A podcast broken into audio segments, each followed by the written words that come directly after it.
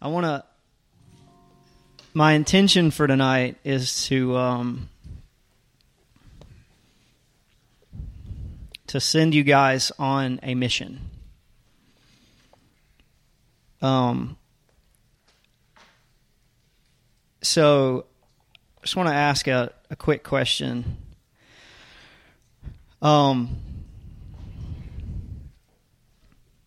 Why does it seem so hard for churches to gather under the banner of Jesus?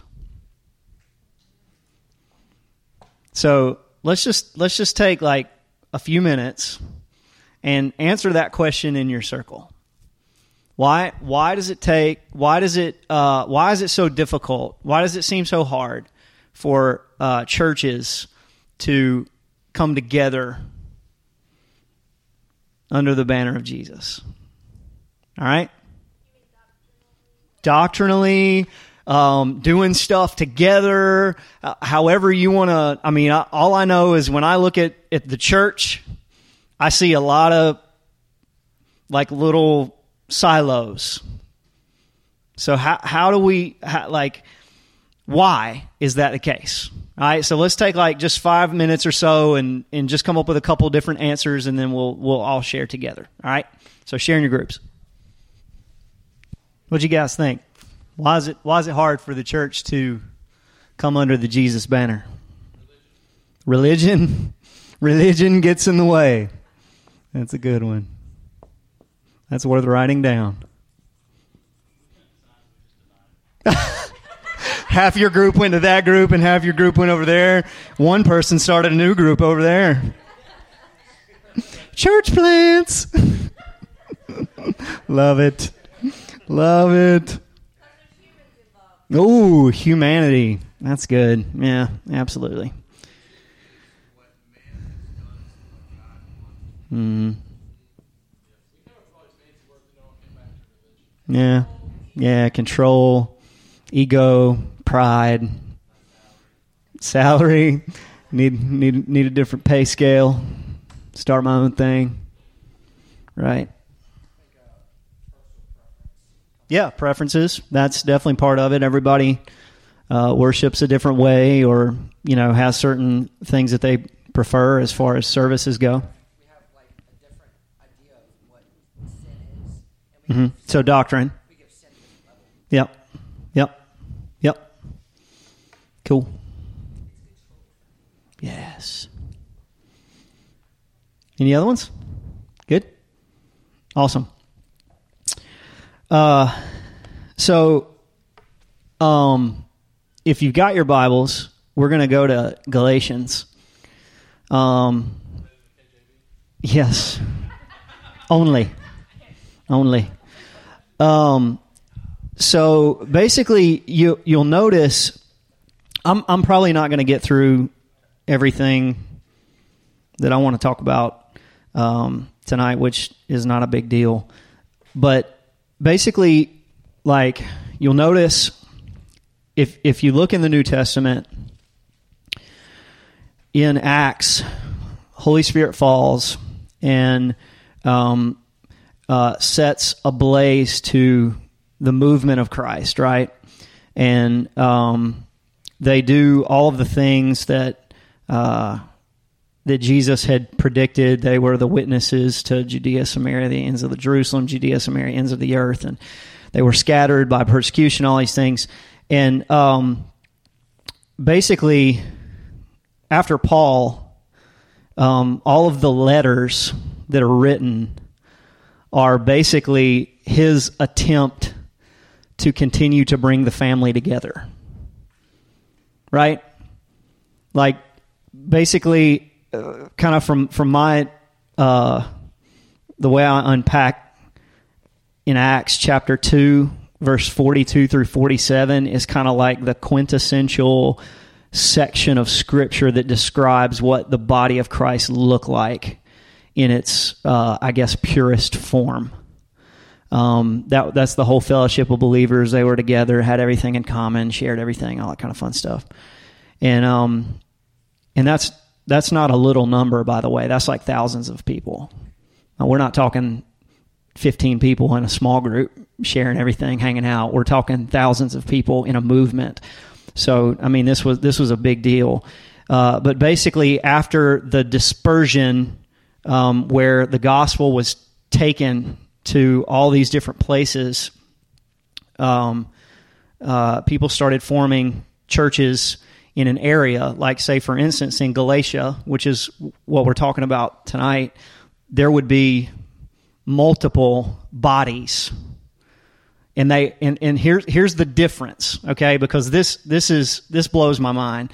Um, uh, in, in in Galatia, for instance, there there might be 5, 10, 30 churches, bodies, and they all considered themselves to be part of the body of Christ. They all considered themselves the church of Christ. And so when Paul would write a letter, the intention of those letters was to be circulated among the groups, among the believers. And if Shannon uh, had uh, a, a, church, a group, or whatever that, that met and I had one, and Josh had one, and um, Lisa goes to Josh's, and then she comes to mine, and then she goes to Shannon's. Like that, that was not a big deal. It was, it was the body of Christ. Um, so where we're going to jump in, in, into the story, I, I want to, I just want to give you a, a, couple quick teaching principles, and then we're going to jump into the story.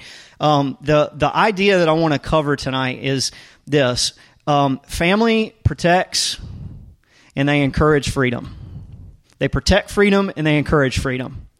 That's that's kind of the the overarching principle. Get this, even among family members. You see, like like this is really easy for us to talk about when we're thinking about people that don't believe in Jesus. For me to go to an unbeliever and say, "Hey, man, do you want to ha- you want to be free? Do you want to you want to be free? I can I can tell you how to be free. And and we we unpack Jesus, right? And we love them and we give them grace and and we hug them and we tell them there's a loving God. And and and and, and our hope and our desire is that they meet Jesus. And so we preach freedom, right? We communicate freedom. But then let's talk about it within our own body. Within our local churches. Right? um, the such and such church that has a different doctrine than we do, the such and such church that has a different preference than we do, so on and so forth. Um, this is what's going on in Galatia. Tonight, I want to talk about uniting people within the family. That's the mission. Because how can we preach freedom to people outside our circle if we can't have freedom within our own circle. So that's kind of where, where we're going.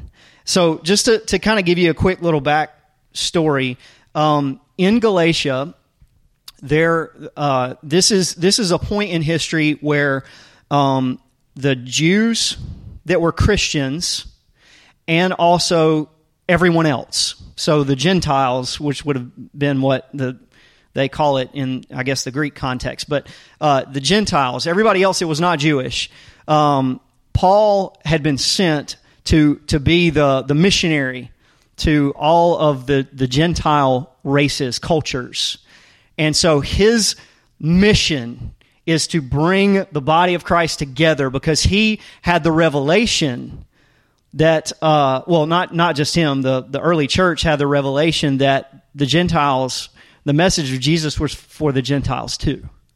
Okay, so so all these little churches start being formed.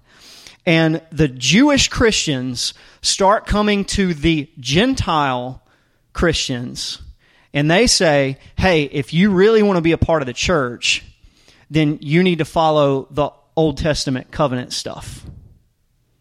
You need to be circumcised if you're a male you need to wear certain things, you need to act certain ways, you need to do certain things.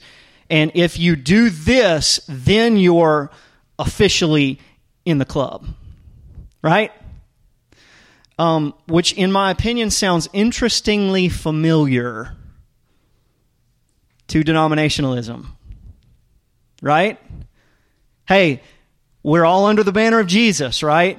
But if you want to be Baptist, if you want to be Methodist, if you want to be whatever, then you have to do XYZ to get that card, to get that membership. Okay? Now, I am affiliated and connected to a denomination. So I'm like don't don't hear me say like let's this is a bash fest on all the denominations because I just said that we're protecting freedom and we're we're fighting for freedom within the family. Okay? So so this isn't bash fest. Um, but I want to I want to unpack um, just some thoughts in this. Okay, so Paul writes to the church in Galatia um, and he says in, let's look at uh, chapter 3.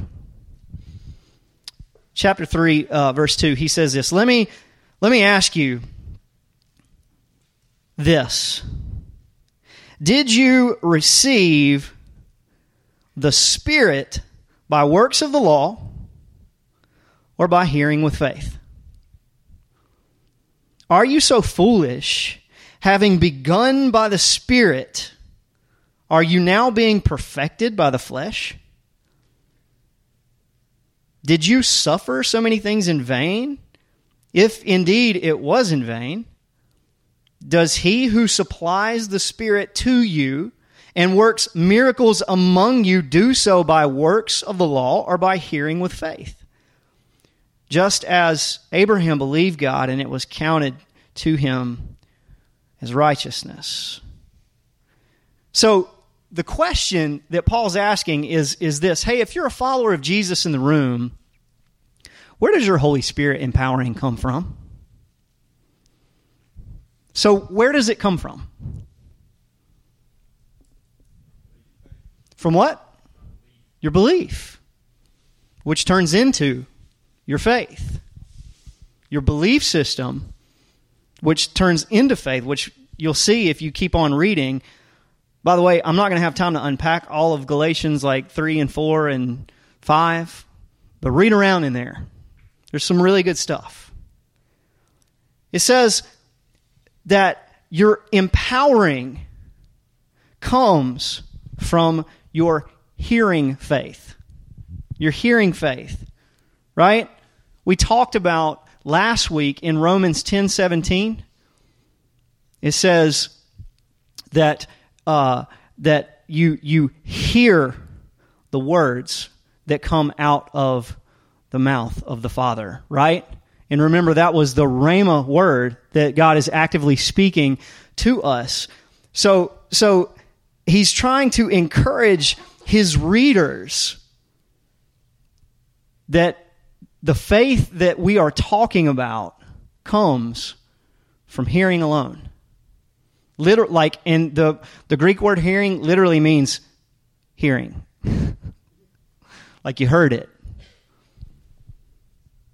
Paul came to Galatia, publicly talked about Jesus, and people received it through belief.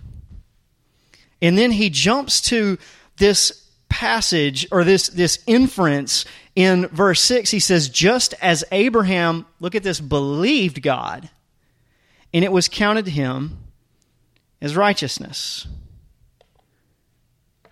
Turn with me to Genesis 15. I want to I want to unpack this this uh, just this one this one story very quickly and connect the dots here. Somebody read Genesis 15 verse 6 out loud.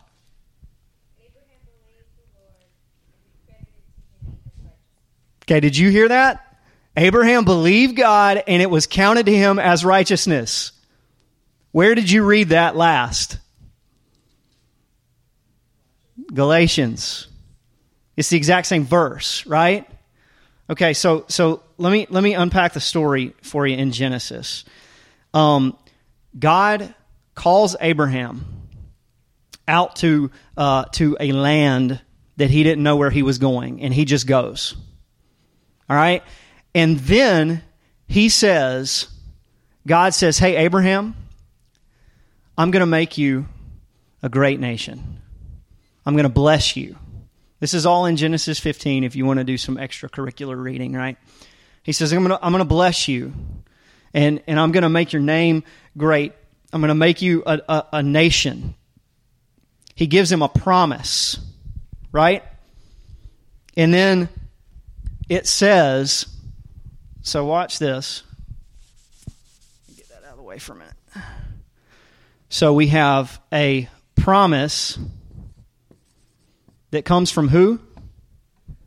God. And then it says Abraham did what? He believed. And then what did that equal? Righteousness.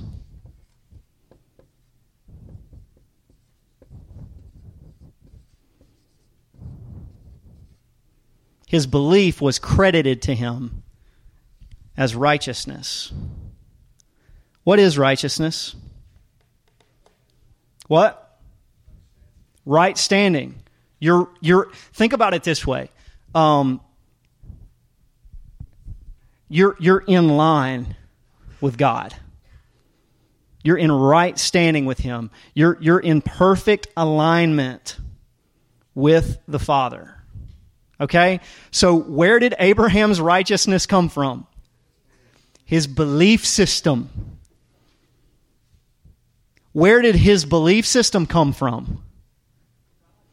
God's promises. God's promises plus Abraham's belief system. God's promises pushes Abraham into a belief system that equals his righteousness. Okay. Out of that, if you read on in the Genesis 15 account, Abraham falls asleep. Uh, actually, before he falls asleep, uh, he takes some animals. Abraham says to God, How, how do I know that this is going to take place? And he, he takes some animals and cuts them in half. And, uh, and, and then God, Abraham falls asleep, and God himself walks through the split in half animals. And in the Old Testament, that was a symbol of making a covenant. And a covenant, basically what that meant is if I break this covenant, may I be like that animal torn in half. And so God Himself made an unending covenant with Abraham. It was a promise that Abraham believed, and therefore it was righteous. He was in right standing with God because of his belief. Was he in right standing with God because of his actions? No. His belief system. All he did. So, so like, what does it what does it mean to believe God?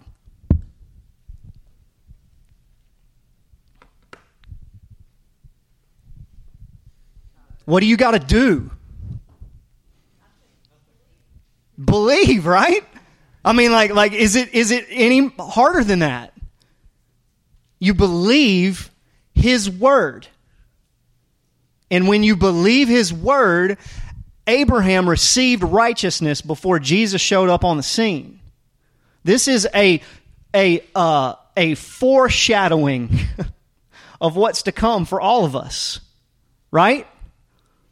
You can fast forward. Um, I'm not even going to go there, but you can fast forward through the Genesis account and see where the people uh, adhere to a system of rules and regulations, and they say, all right, we're going to do that.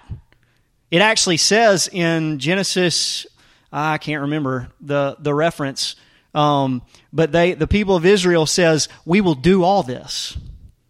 Ten Commandments, all the laws, all the rules, everything, God, you're saying, we're going to be obedient to it. We're going to do this, God. So what Paul is trying to make reference to is what do you want to what do you want to be a part of? What system do you want to connect to? The belief system that says believe there's a promise from the Father, you believe it, and that's your righteousness, which fast forward to the new covenant, which is now Jesus. Or do you want to adhere to the other system, the works? Did you receive the Spirit, which is the the representation of God Himself in you. Did you receive that because you heard it and believed it, and that became faith for you? Or did you receive the Spirit because you worked yourself, you grin and bared it, you white knuckled this thing into the kingdom? Right?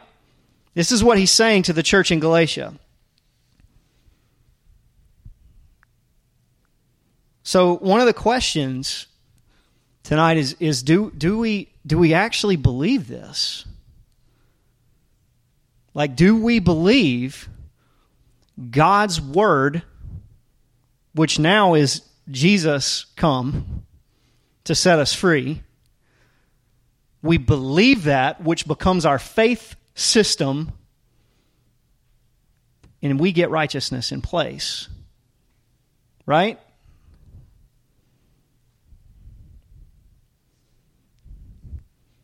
In Galatians 3, look at, uh, go back to Galatians 3 with me real quick and look at um, 14. Like I said, I wish I could like unpack all this, but we got the Carolina game, guys. the Holy Spirit is, is moving over to Carolina, all right? Woo! Priorities. There it is, yes.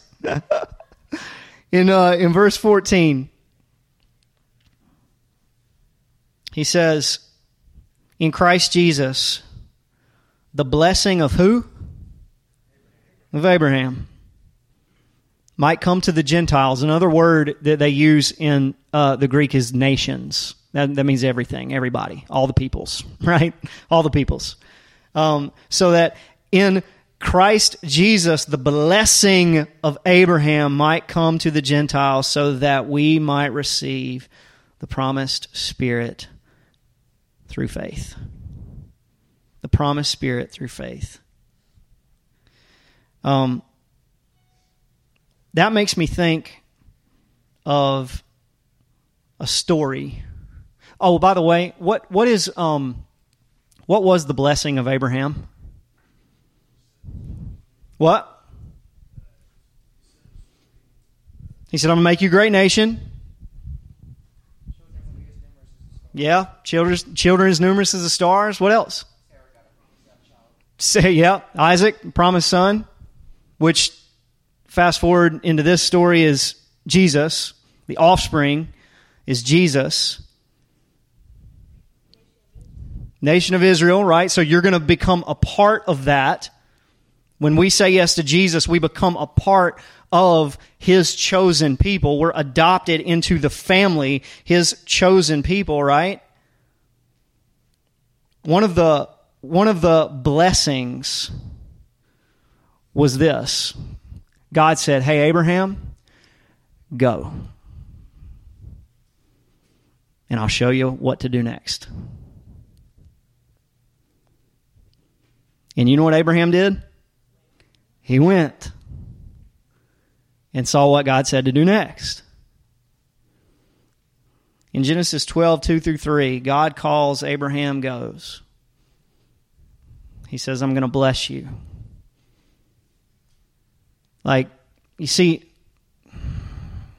we, we over complexify. If that's a real word, I don't think it is. we over complexify this thing. We over complexify this thing. We can call it religion. We can call it humanity. We can call it brokenness. We can call it whatever we want to call it. Um, one of the reasons why I think it's so hard for all of us as the body of Christ to get together is because it is too stinking hard. Like we make it hard to be a follower of Jesus. And what I can't figure out is in Jesus' circle, the least and the broken and the screwed up were the ones that, that came to him easiest. It was easier for a prostitute to become a follower of Jesus than it was for a Pharisee. And so, like, this this is this is the the where where I'm trying to go tonight is I'm struggling because I just think we're making it too hard. Like we're making it too hard. Jesus is the Son of God. He died for my sins. I receive that. and then I get the Holy Spirit as a promise. Can I give you an example of working too hard? Because I like I've done this for a while, right? Um, okay, so let's say me and Gary are sitting down having a coffee, and and Gary goes, uh, he starts telling me about some problem that he's got, and I immediately start going, okay, God, I need a word for him. Like you, I need something, Lord. I need you to fig- like give me some kind of cool, catchy phrase. That's working too hard.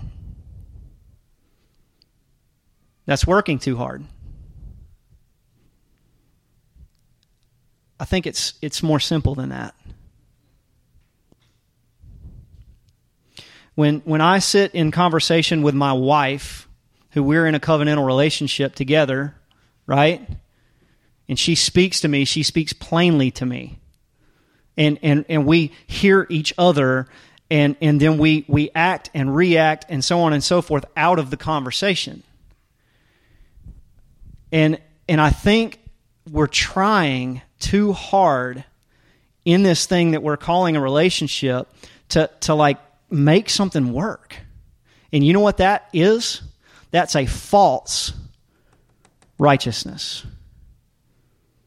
Guess what? I don't have to come across as intelligent to any of you. And you don't have to either. You don't have to craft clever statements or come up with really cool phrases that make people uh, persuaded to be a follower of Jesus. Is Jesus not powerful enough? Is Holy Spirit's manifestation, is, is, if, is His miraculous works not enough? So let's stop complexifying this thing and let's kind of like like I had this picture the other day, which is honestly why this talk is happening. Um, of when when uh, every now and again, it's good if you own a home, right, to go look around your house and inspect your home just to kind of see what's going on, right? And and so I was literally in my basement looking around in, in my house and and the Lord was like, Do you do you ever look at the foundation? and I was like, Well, I mean, from what I can see of it, no. And he was like, just do it. And so I just started looking around like I mean, I you know, I'm not going to dig down low and like look at the footings or anything, but I looked I looked in my basement at what I could see and he was like, "Don't forget, like like this this gospel message is super simple. Go back to the foundation, and don't don't forget that. All right." Holy Spirit, move of power, miraculous things, these are all good. I'm not saying anything bad about them, but don't overcomplexify the message. This message is very simple. You believe his promises and his promise today is Jesus has come to set you free. And when you believe that, that's your righteousness. There's nothing more to it.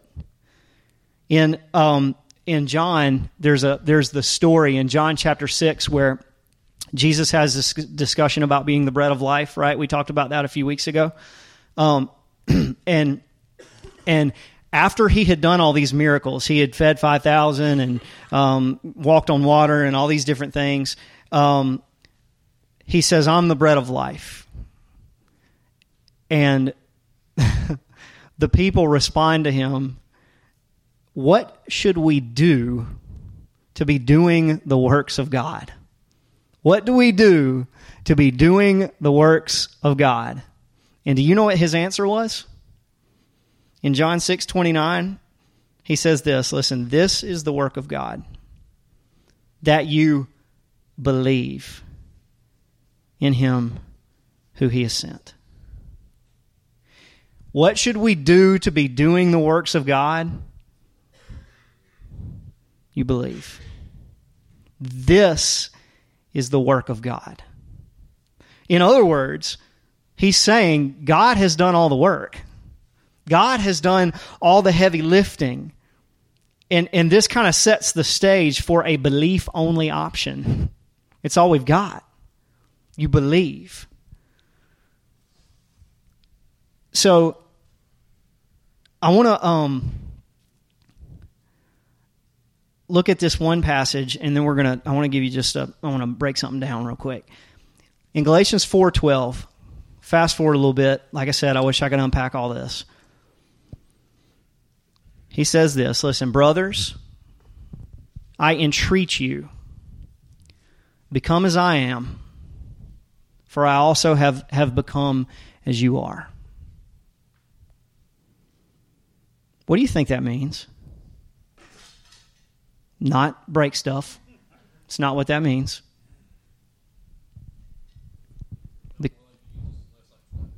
Okay. So more like Christ, less like the flesh. What else?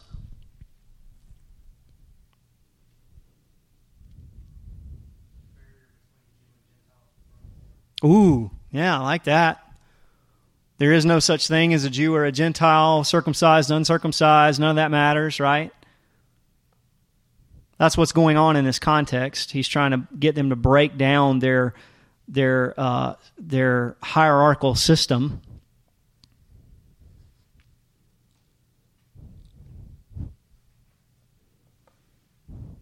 Come as I am. Hmm. What was Paul's story?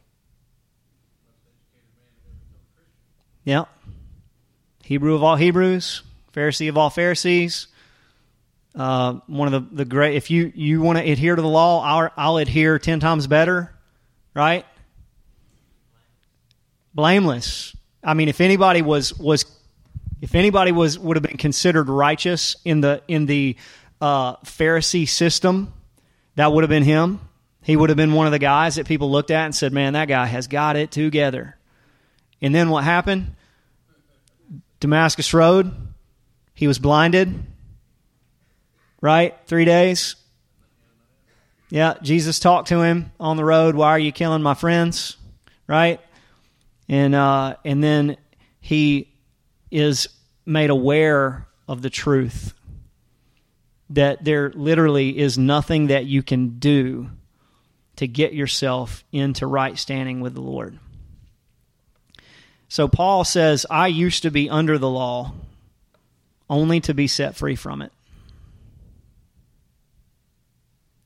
And so, um, one of the things that I that I want to encourage you to think on tonight is um, where have you come from, and what have you been set free from? Because if you don't know what you've been set free from, how can you really be set free?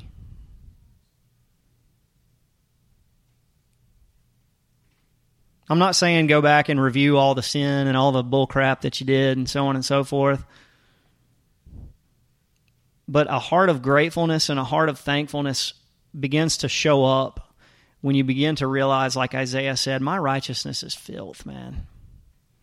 There is nothing that I'm going to do. There's nothing that I can say that ever like equates to how good God is or how big or how gracious he is in in Acts 26, um, I, we we went to uh, in in um, Caesarea. We went to the to the place where it was very very likely that King Agrippa would have held a council where Paul gave an account about Jesus. Like um, we got to stand in the place where this went went down. So it's pretty pretty like powerful moment. And um, and King Agrippa in Acts 26 says, I think it's 28 and 29. He says to to Paul, "So you are you you're going to persuade me to become a Christian in in such a short time? Like, do you really think that this little speech right here is going to make me become a Christian?" And he he says, "No." He says, um, "He says I wish that you would become exactly like me, except for these chains." And that that's such a powerful statement. I wish that you would become like me, except for these chains. I wish that you would become like me because I'm not chained. I'm not chained. And so I, I just I want to encourage you guys like embrace the true freedom that Jesus Christ has given us. He has set us free from every single thing that hinders us. And and we we automatically jump to the sin management stuff like our addictions and our struggles and so on and so forth, but understand that He set us free also from bondage to the law. Just as much as He did from our addictions and our struggles and so on and so forth. When it, when it says that Christ set us free, like in Galatians 5 1, like that means freedom, like freedom, like all of it. Every single bit of it is free. His, he fulfilled the actions that the law required so that we don't have to follow the, the requirements of the law because we can't keep them. Only in that environment does a true love relationship get to happen. If I was in a relationship with my wife because I thought that I had some kind of obligation to do certain things for her and so on and so forth, then like that's not a good healthy relationship. I don't do things for my wife because I have to. I do things for her because I get to. Because I get to. Yeah.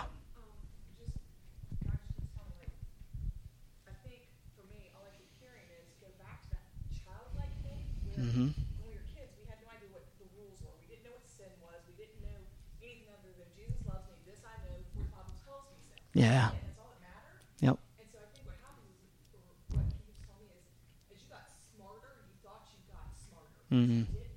You made this Yeah. Yeah. So come back to that whole thing Yep. of, of being a child. That's why he talks to us like that. The, children Mm. are who get this. Yeah. Not, not us. We it way more um, check than, than a kid who just goes, Jesus loves me. That's all that. Mm. that uh, in the in the Greek where in verse 12 where it says become as I am for also I also have become as you are that the that the way that that's unpacked literally is like let your being be what it is like just just be and that can only come from God like showing up manifesting himself um, in us as we don't do anything. Revelation has never come to me when I try.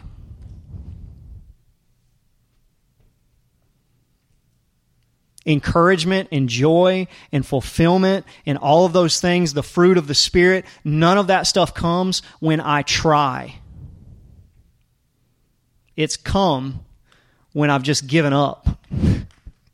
and I've said, "Hey God, I don't know. I don't know what to do next. Like I'm done."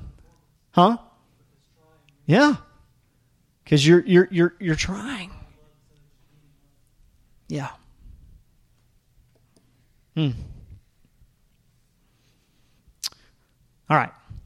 So, let's uh let's unpack this one quick thing and then and then we're going to spend a, just a few minutes talking together. Look at Galatians uh, 4, 21 through 31. It's not going to be on the screen, it'll just have the reference because that's like a lot of verses. 21 through 31.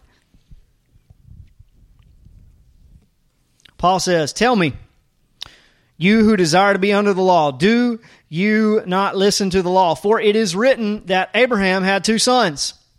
Right? Does anybody know the two sons? Ishmael and Isaac. Yes. All right. For it is written that Abraham had two sons, one by a slave woman and one by a free woman. But the son of the slave was born according to the flesh, while the son of the free uh, was born through a promise. Now, this may be interpreted allegorically. These women are two covenants. One is Mount Sinai, bearing children for slavery. She's Hagar. Now, Hagar is Mount Sinai in Arabia. She corresponds to the present Jerusalem, for she is in slavery with her children, but the Jerusalem above is free, and she is our mother. Let's stop right there. Okay, so you got two two ladies, right? In in the story, God gave Abraham a promise, right? And the promise was you're going to have a son. You're going to have offspring, right? why did Ishmael come about? He did what? He stepped away from the promise. Abraham believed God and it was counted to him as righteousness, right? He stepped away from the promise that God had given him because uh, Sarah comes in. She says, Hey, I'm old, right? I'm beyond childbearing years. I can't do this. And uh, she says, Why don't you take Hagar? So they have Ishmael, which, um, by the way, that that split, Isaac and Ishmael, is is where um, the the Muslim faith comes from the lineage of Ishmael, and the the and Judaism comes from the lineage of Isaac. So, like you know, if you look over history, the strife, right, that has always been going on between the two parties. Um, so here's the comparison, right? You can you can choose to be a part of Hagar's camp, which is slavery, um, because it was uh, having a child by the the flesh. How do I do this in my own power? Like that's what Sarah did, right? She knew that the promise was to have a descendant, but in her flesh, she's going, I, I can't physically have a baby. This isn't going to work. So I do the next thing that I know to do. I pull the bootstraps up and I make something happen. And her making something happen was, hey, here, take Hagar, which was totally acceptable in that day. No, but it wasn't the promise, right? It wasn't the promise. And so, so she acted out of flesh, and Abraham acted out of flesh. And uh, that corresponds with Mount Sinai, which is, if you go back into the Exodus account, Moses going up to the mountain, right, to get the Ten Commandments, which they uh, adhere to. And if we have time in the next few weeks, I'm going to unpack a bunch of that. Um, that's a symbol of the Old Covenant which is a system of rules and regulations that you have to live by, not just the Ten Commandments, but um, 613 other things that you get to do. And that corresponds to present Jerusalem, which actually is even still the Jerusalem today. Present Jerusalem is still present Jerusalem uh, because the Jews are still waiting for their Messiah. They're still waiting for the promise. Problem is, is the promise was already fulfilled over 2,000 years ago. If you read on in Galatians, in, in, back in 4, you'll see where he says, Paul says, notice that it says it's not offsprings, plural, it's offspring. And what Paul does in his unpacking of the Bible, which I love, I love when I hear um, guys that wrote part of the Bible unpack Old Testament scripture. He says the promise of the, the offspring is Jesus. The promise is Jesus. So, so Abraham and Sarah have Isaac, which the lineage goes all the way down to Jesus. That's the freedom, that's the promise that is through the Spirit. Because listen, I've never heard of a 99 year old female giving birth. Okay? That's like, okay, take Immaculate Conception, Mary, and then go a third of a notch down and that's Sarah having a baby. All right, like like that, like that's that's in my opinion like the the closeness of those two things. Yeah. Can I, can I point out, like when you say offspring, this kind of just came to me. So offspring, that's one bloodline, Mhm. one family. Mm-hmm. And to think about that, even though Ishmael created this whole other like religion that's completely in conflict with, with God and the belief system, he Ishmael is still an off um, um, part of that offspring. Like he's now he chose to go another way and walk away from his identity, but he's still part of Oh yeah, family. yeah. So I love how like Paul s- continues to like he brings that. When you right when you come back full circle to the nations, right? The promise is for it it doesn't matter who where you come from. Like it's all still the same Father, right? That's good. So he says uh, that the other mountain, right, Mount Zion, which is if you go back and you look through uh, Revelation and you look through uh, all the prophetic stuff in in all the different um, uh, prophecy books, uh, Zion is the the symbol of the new covenant and the new Jerusalem, which is all of that stuff being fulfilled. And so Paul is basically saying, which which camp do you want to be a part of? Which camp do you want to do you want to jump into? Do you want to be a part of the freedom camp? Do you want to be a part of the promise camp?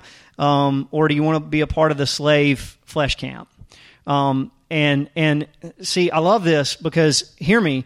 Um, he he's not he's not talking about people that are that are um, being uh, ridiculously sinful in their um, addictions and so on and so forth. He does cover that in Galatians five, so we're probably going to get to that in the next few weeks. Um, but he, he's actually talking about following a rules based system. He's saying that the slave camp is us trying to add to the righteousness that God gives us through Jesus. And so, um,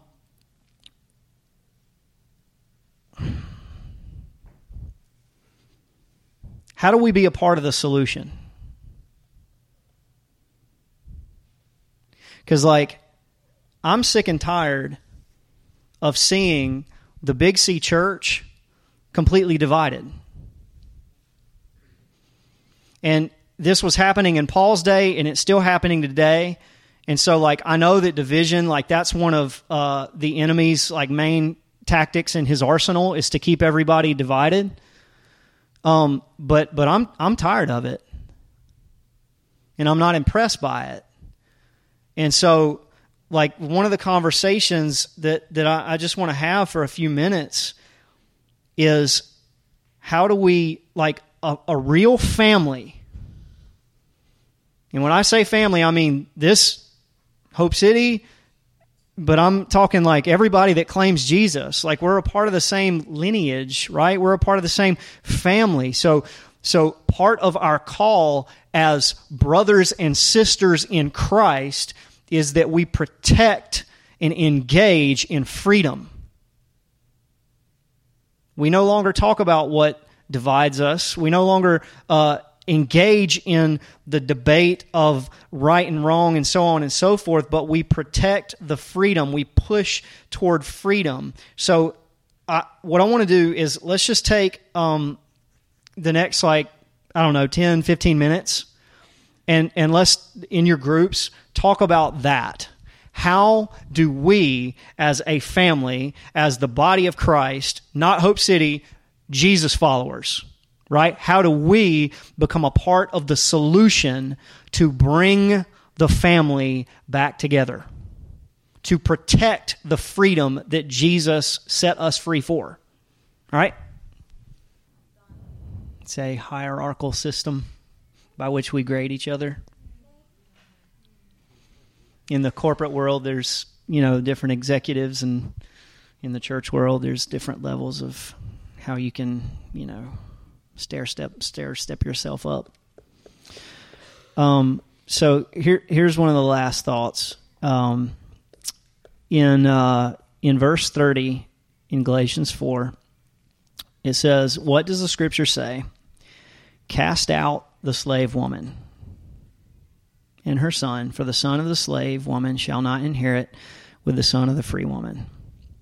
Okay, so the scripture is saying, cast out the slavery. All right, so so here's the deal. Here here's at least my thoughts on on what that looks like. Don't give anything that ends in bondage the time of day. Like we yes, you hear the kids, they're yes. They're hey, they're they're in the spirit. That's what I'm hearing. I'm hearing tongues actually. Praise the Lord. Oh, that's a that's a, a, prayer language that I'm hearing. Um, but uh, for, uh, seriously, the um, like think think about think about this. When we minister to people that are not believers, we do not focus on their addictions. We do not focus on their habits and their hangups. Right? We we cover them with love. We cover them with grace we, we don't focus on the, because we know that that's not a part of their identity, their real identity, right? So now what if we took that same concept and we put it in the church world? right? Why don't we not give time, the time of day, the things that divide us? If it ends in slavery, which is uh, adherence to a bunch of rules and systems of I, you know I got to act this way and do this way and so on and so. What if we just stopped even thinking about it or focusing on that, and we just simply lived as free people? I think that would be contagious, and I think churches, the church people who are trying to operate under their own righteousness would go, Why is that guy, why is that girl so laid back? Why are they like so full of joy and breathing easy? Why are they not trying hard? Because they're free. How do you cast out the slave woman? You don't go looking for all the things that make you slaves and go, get out of here. Get, you know what I'm saying? No, no, no. You just don't give it the time of day. We don't acknowledge people's sin. How did you receive the Spirit? Not by works, but by hearing with faith. Right? So so how how do we begin to re-engage the family? I just don't think we give slavery time of day. Any form of it. Any form of it. What if we just lived as free people? And, and out of that freedom, out of that joy, out of that love, out of that passion that flows to non believers and believers alike, out of all of that, that's where I think the, the body begins to, to unite. The, the, the body, the Bugatti, yes. And I'd like to have one of those. The body begins to become one. Right? Yes, in one accord. Honda. So, um, that I always try to operate under this right here. Like when I think about um, more Monday stuff and things like this, the identity is that we're free. The relationship is that there are family members that need to know this and, and need to need to experience this if I'm a brother or a sister or a mother or a father to family members, like there's a relationship there, right? And so I share that. And the activation is just go do it. Just go be that. Just be it. Right? So, um, here's what the the challenge for for all of us tonight as we leave this place and go cheer for the Tar Heels. Um, no, Nope. Nope. Nope. For one night, the Lord is turning his back on Gonzaga. I'm just kidding. if that's recorded, we can cut it out. Totally kidding. Um, yes. I just canceled. I, re- I canceled it all out in that one statement. Just erase it. Yes. Nah. Um, for real. Um, like let's let's let's legit and truly focus on being a family. Um, a big family a big c family. And we're going to intersect not with just lost and people that, that don't know jesus but in this community we're intersecting with a lot of church people. A lot of church people. And um and so like just live just live free. Live free. And in that freedom don't use it to uh, don't use it to put yourself back into slavery in either camp.